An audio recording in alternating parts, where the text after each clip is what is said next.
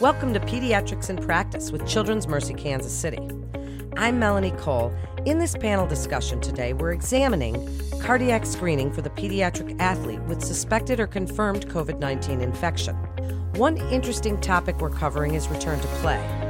But with research being limited right now and the need to learn more increasing, guidelines will be determined from expert opinions from the sports medicine, infectious disease, and cardiology departments at Children's Mercy Kansas City and are subject to change. Joining me in this panel are Dr. Natalie Stork. She's a primary care sports medicine physician and non surgical pediatric orthopedic physician. Dr. Amal Purandare. He's a pediatric infectious disease specialist. Dr. Ryan Northup. He's a pediatric and primary care physician. And Dr. Dan Forche. He's a pediatric cardiologist, and they're all with Children's Mercy Kansas City. I'd like to thank you all so much for being a part of this important panel today. And Dr. Purandare, I'd like to start with you. If you would clarify a little bit more about COVID infection and multisystem inflammatory syndrome, or MIS-C, how it's affecting kids, and what have you seen? Yeah, thanks for having us. So I will say, I mean, to start off, that luckily we are seeing less disease in kids overall. I'd say that kids are less likely than adults to transmit disease and also to become ill as compared to adults. But that being said, when kids end up getting sick, they can have similar symptoms to adults. Most will start off as either being asymptomatic or having just mild cold symptoms.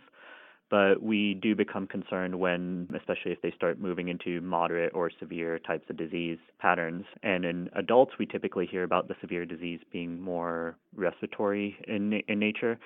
But in kids, there can be a whole range of things that we think about, with especially inflammation of the heart being one of the big concerns that can sometimes happen in adults, but we're seeing it also in kids. And so there's the cold symptoms, respiratory symptoms, and the heart symptoms with active COVID disease. But then we also have to think about four weeks out from either exposure or getting the disease. In kids and in some young adults, we're seeing something called multi-system inflammatory syndrome, or MIS-C, which, as the name implies, is where you're seeing symptoms of kind of varying range in at least two organ groups or organ systems, along with fever, and then you'll see multiple lab criteria that show full body or systemic inflammation. And one of the biggest concerns with this is that the heart muscles not only get affected, but it, you can see some significant inflammation of the vessels leading to the heart or around the heart, which can lead to cardiovascular collapse or vessel aneurysm. And it's really due to these risks that we have to think about long term consequences and have good follow up and care with our pediatricians and cardiologists and sports medicine docs really important information. So, the next question I'm going to start with Dr. Northup.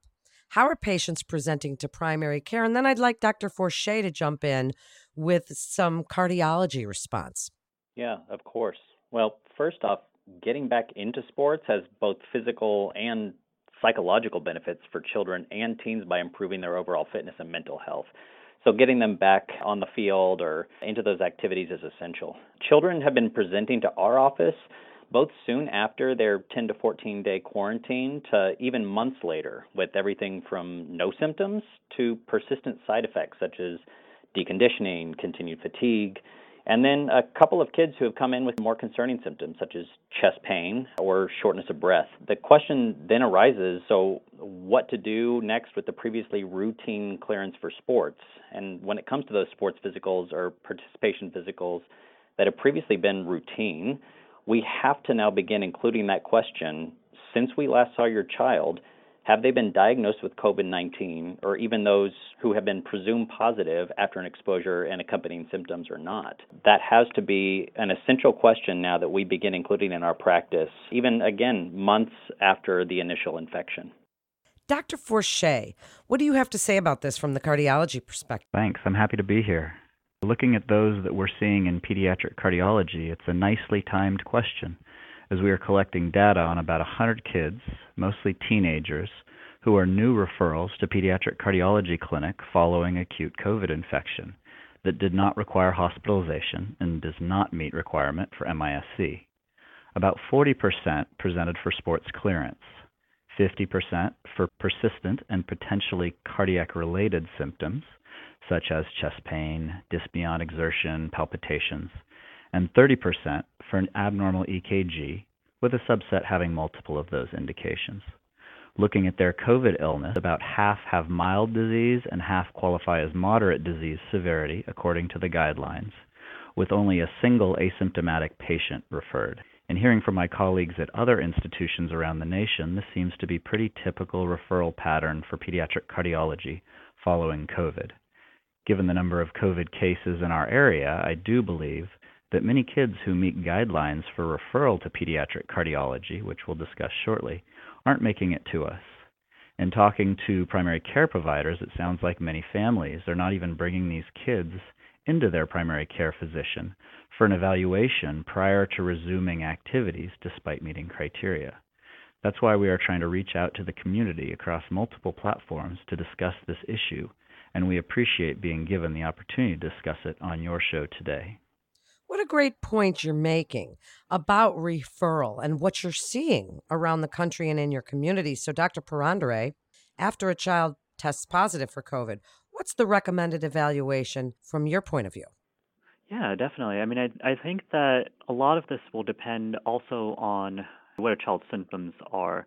So, as I had mentioned, while most kids are asymptomatic, we also need to be thinking about the kids with a mild case that might be having a low grade fever just of 100.4 and maybe some muscle aches, some chills and lethargy versus the kids that have more moderate symptoms, which they might have briefly been hospitalized or had fever that's going on for a little bit longer for time, maybe a little bit more respiratory concerns, and then the kids that were severe that had ICU hospitalizations or they ended up getting a diagnosis of MISC, which might be weeks after the initial exposure. And so, based off of those, they can present in a lot of different ways. So, I think you know, asymptomatic and mild might go to your primary care, which Dr. Northup can talk about, and then you might have moderate and severe that might need to be changed. So I'll pass it on to Dr. Northup to kind of talk about how these kids will show up from a referral base and kind of when they have different symptom types. Yeah, of course. So the majority of children presenting to clinic have either been positive but asymptomatic or have been mildly symptomatic with a few days of symptoms. Even when it comes to these milder cases, though, the recommendation is still that these children should be evaluated by their pediatrician for clearance for return to sports after completing their isolation period. After this visit, another visit for further clearance with your physician is not required unless concerning new pulmonary or cardiac signs and symptoms develop once you resume that physical activity. Overall, AAP recommends that the benchmark be no return to sports until your child can perform their normal activities of daily living without those concerning signs or symptoms. And so, all children younger than 12 years may progress back to sports or physical education classes according to their own tolerance. Whereas children adolescents 12 years and older, a graduated return to play protocol can begin once an individual has been cleared by their physician the minimum amount of time without symptoms being, you know, again, that kind of nine to 10 day period, and the individual does not exhibit any cardiorespiratory symptoms when performing normal activities of daily living. So, for the more moderate cases, I'm going to pass it off to Dr. Stork to describe what the workup or evaluation needs to be in that case. Yes, thank you, Dr. Northup. I think it is important to reiterate current recommendations continue to be based off of expert opinion and honestly have changed and continue to change as we learn more. And so, keeping in mind that these may change over the next months to years to come is important. At this time, we recommend that an athlete who has had COVID 19 or presumed COVID 19 characterized by moderate symptoms really should not be exercising until evaluated and cleared by their primary care physician that evaluation can be done by their primary care physician and should really focus on a thorough history and physical exam. And for this population, also recommend that the athlete does have an EKG completed prior to returning to activities. Ideally, this evaluation would occur after their 10 day isolation period and as their symptoms are significantly improved or resolved at that point in time.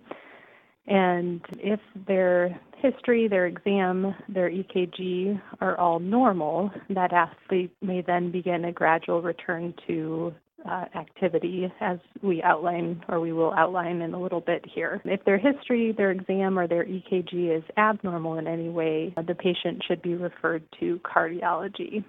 And I will let Dr. Forche discuss a little bit further what patients um, should be evaluated or how patients should be evaluated that have had a more severe infection or a MIS-C presentation.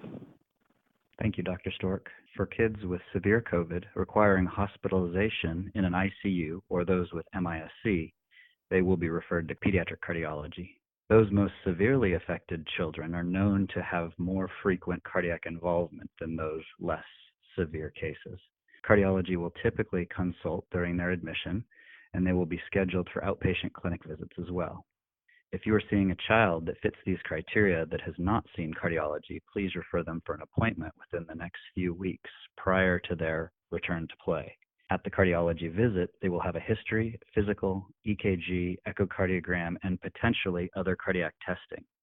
The cardiologist will consider a cardiac MRI and an exercise test, depending on the level of initial cardiac involvement in the hospital, as well as ongoing cardiac involvement on more basic screening. This group will have a prolonged period of exercise restrictions, typically three to six months, and cardiology can help with that decision making. How we move forward in the future when considering this more advanced testing will depend on what the studies show about the natural history of cardiac involvement in severe disease. As others have mentioned, it's an ever evolving process, and we still have much to learn. Well, thank you all for going through those with us. And as Dr. Forche mentioned, on the description page is the link to these recommendations, and they're subject to change. Dr. Northup, you all come from many different specialties, and as we're discussing options for available therapies and evaluation for these children, can you please speak briefly about the multidisciplinary approach and why it's ideal for managing these patients? You know, Melanie, that's a great question. I think the benefit of having so many minds on this challenge of COVID 19 is that there are a lot of people that are dedicated to figuring out exactly all the different aspects of this disease and how it affects our bodies and our children as well. And so, being able to utilize as a general pediatrician the guidance that is put together by specialists such as Dr. Stork, Dr. Forche, and Dr. Purandare today really assist us in being able to make those decisions on the ground. I think we as pediatricians, a lot of times, will try to minimize referrals, minimize testing done, and be a bit more, you know, conservative in terms of our management. But with this type of an issue, there are some, you know, best practice that we've been able to develop at this time. And of course, that may change. It's going to be up to the pediatricians to be able to stay abreast of what those updates are. And so when it comes to, again, those specialty services that we have on the call today, even, it's about trying to ensure that as a pediatrician, we know what the best practices are and not being afraid at all to pull the trigger on getting somebody else's opinion on this, calling Dr. Forche to you know, just ask the question of what about this murmur? Is this the type of kid that needs to see you? And I think that just being able to work together as a team on this issue is going to be essential. But eh, as a pediatrician, just making sure that you're abreast of the data, that's going to be the best case because our families are trusting us to make sure that we're up to date on best practices. And I think that as a team, that's how this has to just be approached from the medical perspective. What a great point. So, Dr. Forche, we're talking about kids with COVID and return to play. Why is this important? That's an excellent question. Here's why we care. Outside of COVID, we know that viral infections can rarely lead to myocarditis, and even more rarely, kids who return to intense sports following myocarditis can have sudden arrest events on the field of play. Nearly all of these rare cases occur in the 12 to 22 year old age group, with those under 12 years of age appearing protected from this poor outcome. But this is a scary outcome that is creating much of the concern about cardiac involvement following acute COVID. Here's why I'm mostly reassured. Early data is showing that acute COVID, not including the severe form or MIS-C, appears to lead to myocarditis very rarely in children. In those kids who develop myocarditis from other viruses, we know that the risk of sudden arrest is very low, and perhaps the most reassuring that despite tens of thousands, perhaps even hundreds of thousands, of kids who have tested positive for COVID and have returned to play, there is not a single known case of sudden arrest during sports activity in children or college athletes. While there's a lot to be reassured by, it does appear that rare myocarditis cases may be seen in children following acute COVID. We've attempted to take all of this into account when creating our return to play guidelines, balancing the risks and benefits, and will continue to modify them as more data becomes available. Dr. Stork, the next couple of questions here are of great interest to me as an exercise physiologist and to primary care providers listening because once cleared, how are we getting our athletes back to play? I mean, now there's deconditioning. There's maybe even long haul complications. As you said, these are subject to change. These are expert opinions and recommendations. So we're learning all the time. So tell us a little bit about what you want, whether it's coaches or other providers, to know about getting that athlete back in the game. Melanie, yes, another great question. And in continuing with the theme, answer really is based off of expert opinion at this point in time. Many of the recommendations really coming from a BJSM article that was published in late summer, early fall. And they described a return to play protocol in this article that outlined a five stage return to play, really divided over a seven day period of time. And I won't go into full detail with the protocol, but we'll summarize kind of the idea behind it. So, stage one starts with a short duration of some light aerobic activity, and the athlete is exercising about 15 minutes at about 70% of their maximal heart rate. This stage does not allow for any resistance training or weightlifting, and the athlete will generally complete this stage over a couple days' time. If the athlete is able to complete the first stage without any symptoms or without the development of any concerning symptoms, the athlete can then progress to stage two, which is typically about a day that they spend in stage two. Stage two allows for the athlete to increase the time that they are active as well as the intensity. So they are participating in about 30 minutes of aerobic activity at about 80% of their maximal heart rate. If they do well with stage two, they can progress to stage three, which again increases the time of activity, in addition to allowing the athlete to add some light resistance training or weightlifting. And by stage four, the athlete is essentially participating in a fairly normal training pattern still keeping the aerobic activity around 80% of the maximal heart rate. And then by stage five, the athlete is allowed to return to full competition.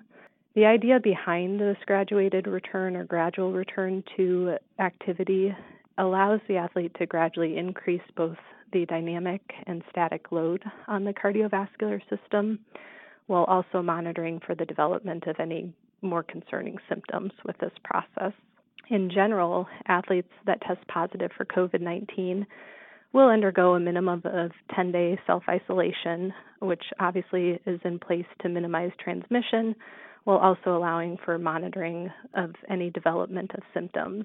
However, that 10 day of self isolation and often minimal activity will then come at the expense of a component of deconditioning. And so I think this graduated or gradual return to activity allows for a short, inherent kind of reconditioning phase as well. Well, that all makes sense the way you laid that out. And it's really very good advice. So, Dr. Stork, continuing with you for a second, and then on to Dr. Purandare. Let's speak about ways to limit transmission of COVID during sport. Now, this is something we've been discussing since last year.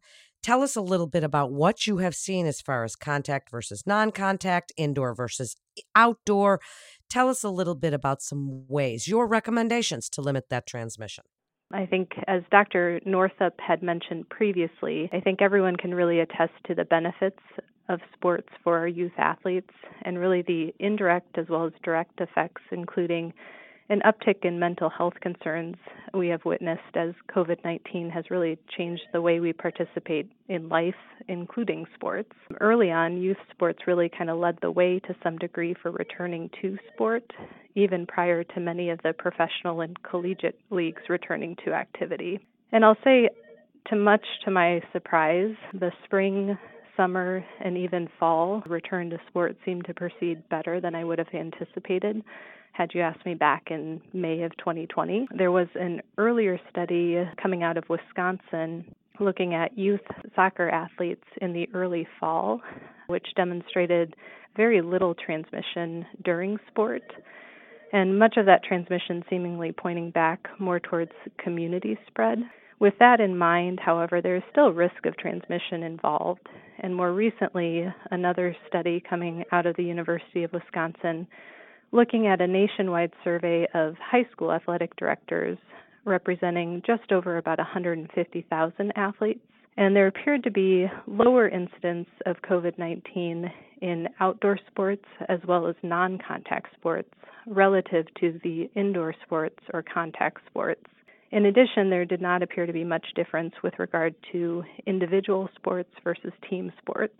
They also demonstrated that the use of face masks was associated with a decreased incidence of COVID 19 among indoor sports and may actually be protective among outdoor sports with prolonged close contact.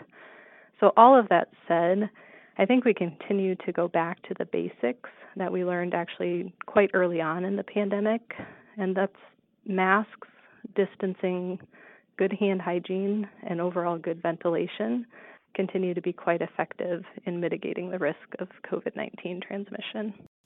So, Dr. Purandare, can you expand on this a little bit for us?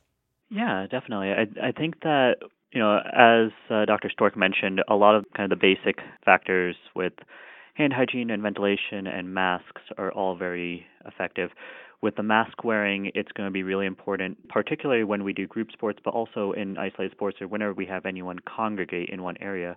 The masks are more effective in preventing spread from one person to another, not so much if someone's kind of breathing in your face and you reception of it. But if everyone is masked up in an area, it helps limit transmission. And I think a big part of a lot of this is also going to be limiting spectators in sports and doing good contact tracing. If you have symptoms, making sure that you stay away from sports, but it's also that teams are well aware of their players and making sure that there's a good log kept of when players are symptomatic and when they need to be looked at further for evaluation standpoints. And then good cleaning processes. So if you're in facilities, making sure your facilities have the adequate materials for cleaning the weight rooms and training rooms and so forth, and not necessarily sharing equipment between one another. But by doing all these little steps, each little bit that we do helps with limiting our transmission. I'm so glad you made the point about cleaning equipment because we're all teaching our kids and our athletes about masks and hygiene. I'd like to give you each a final thought. Just what you would like other providers to take away from this very important discussion today on cardiac screening for the pediatric athlete with suspected or confirmed COVID 19 infection. Really, what you'd like them to know from your point of view. Dr. Stork, I'd like to start with you. What would you like to summarize? So I think important to continue to ask the question, as Dr. Northup had mentioned earlier, when you do see patients back in your clinic for various different reasons. Have they had history of COVID 19 or presumed COVID 19 infection. And then I think, as mentioned, kind of last, the importance of continuing, even as vaccines are coming out, continuing to mask, distance, and good hand hygiene is going to be important as we go forward. It certainly is. And Dr. Purandare, I'd like you to come at this particular wrap up from the point of infectious disease and referral and what you'd like community physicians to know about referring to the specialists at Children's Mercy, Kansas City. Yeah. So when it comes to referrals, if there's ever a question about you know, who's the right person to send this patient to? How can we get connected with a specialist, or do we need to see a specialist? All of our providers are always open to talking with community providers, so you can give a call to the infectious diseases group or to discuss kind of just in generally. And we always will update our website as well to have some information of who to send patients to from that regard. And and with the follow-ups, if you have any question of does my patient need to be seen by cardiology, you know, we can follow the algorithm, but also I think calling and checking with the cardiologist works well. Or if there's a question about my child still has lingering symptoms, do they need to be seen by infectious diseases? Again, we'd be happy to discuss that with each provider. Dr. Northup, you're coming from pediatrics and primary care. For the providers in your specialty that have athletes whose parents are concerned, what would you like to tell them to counsel their patients? How would you like them to come at this particular topic and then work to assure and reassure the patients and their families? Yeah, it's a really good question, Melanie. I think that we as pediatricians or even family practice providers need to begin thinking about the essential nature of asking the COVID 19 history question really almost as much as the developmental milestones that we ask at every checkup. It's that essential that we're beginning to screen for this in the same way that we screen for social determinants of health and other things as well. A family might not think to include the fact that the family 11 months ago had COVID 19. And actually, it's a really important question for us as we, the pediatricians or family practice providers are thinking about clearing a child for their sporting event, their physical activity, whatever it is they're participating in, that it's really important that they get back into, but that we do have that responsibility to begin including that as just a part of our repertoire, as a part of our routines as pediatricians, so that we can then counsel families that yeah, for the most part, you know, your kid's going to be just fine. And it's more about just asking these questions so that we can take that extra little bit of precaution to ensure that your child is going to be safe moving back into their normal and preferred activities. And Dr. Forche, last word to you as a pediatric cardiologist. What would you like other providers to take away from this very important episode we've had today and cardiac screening for the pediatric athlete? How important it is that while rare, that we at least acknowledge and listen to these expert opinions and put this all together for us. Thanks, Melanie. I agree that we should be largely reassured by the lack of reported poor outcomes, while still acknowledging that we need to be vigilant for the rare cases of cardiac involvement. In cardiology, we are happy to see any COVID patient that you are concerned about, but our Children's Mercy guidelines have provided our recommendations on who needs referral prior to return to play. That document is linked in the show description. Thank you so much for allowing me to be part of this excellent panel. What great points. I want to thank you all for this riveting and lively discussion on cardiac screening for the pediatric athlete with suspected or confirmed COVID 19 infection. Thank you so much again. This has been Pediatrics in Practice with Children's Mercy Kansas City. To refer your patient or for more information, please visit childrensmercy.org to get connected with one of our providers. Please also remember to subscribe, rate, and review this podcast and all the other Children's Mercy podcasts. I'm Melanie Cole.